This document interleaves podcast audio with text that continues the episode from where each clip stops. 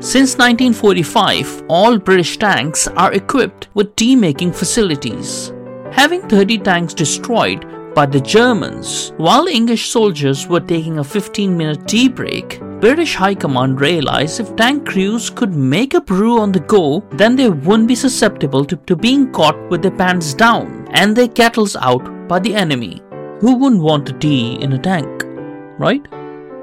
However, let me add here for a bit more context. The British tanks don't really have a dedicated tea making facility, so if you're thinking that they have a, a teapot going in their tanks, that is far from the truth.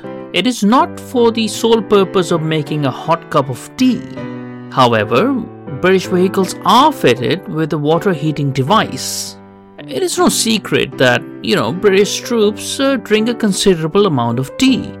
But it's not that sort of um, the upper class British chap and his tea gags. It's more to do with keeping troops happy, healthy, fed and hydrated within the confines of a tank. So what is actually in the tanks is that they use what is known as a boiling vessel, which is designed to heat rations and not specifically make tea. So it can make tea obviously and also heat up food. And Britain is not uh, unique um, in its use of a boiling uh, vessels uh, in its vehicles. There's other nations who do similar things to it as well.